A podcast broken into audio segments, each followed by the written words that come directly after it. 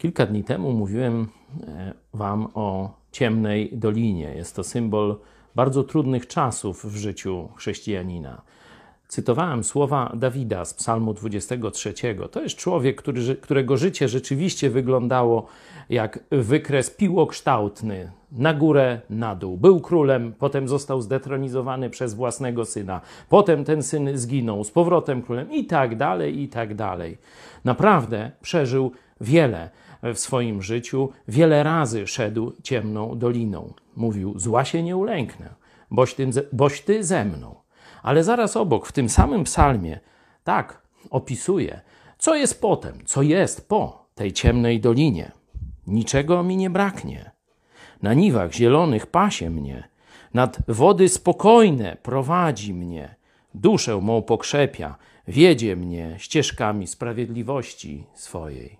Z jakiego powodu? Ze względu na swoje imię. Zła się nie ulęknę, boś ty ze mną. Potem, po ciemnej dolinie, Bóg daje pocieszenie, Bóg daje radość, Bóg daje błogosławieństwo. Dlaczego? Znowu z tego samego powodu. Ze względu na siebie, bo jest dobrym Bogiem, który Cię kocha, który mnie kocha.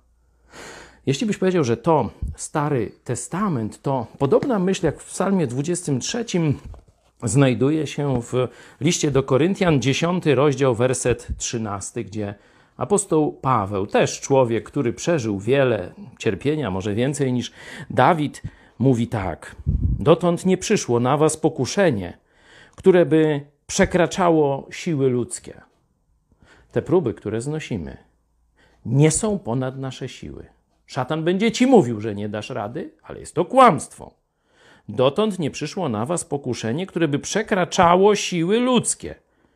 Lecz Bóg jest wierny i nie dopuści, abyście byli kuszeni ponad siły wasze, ale z pokuszeniem daj wyjście, abyście je mogli znieść.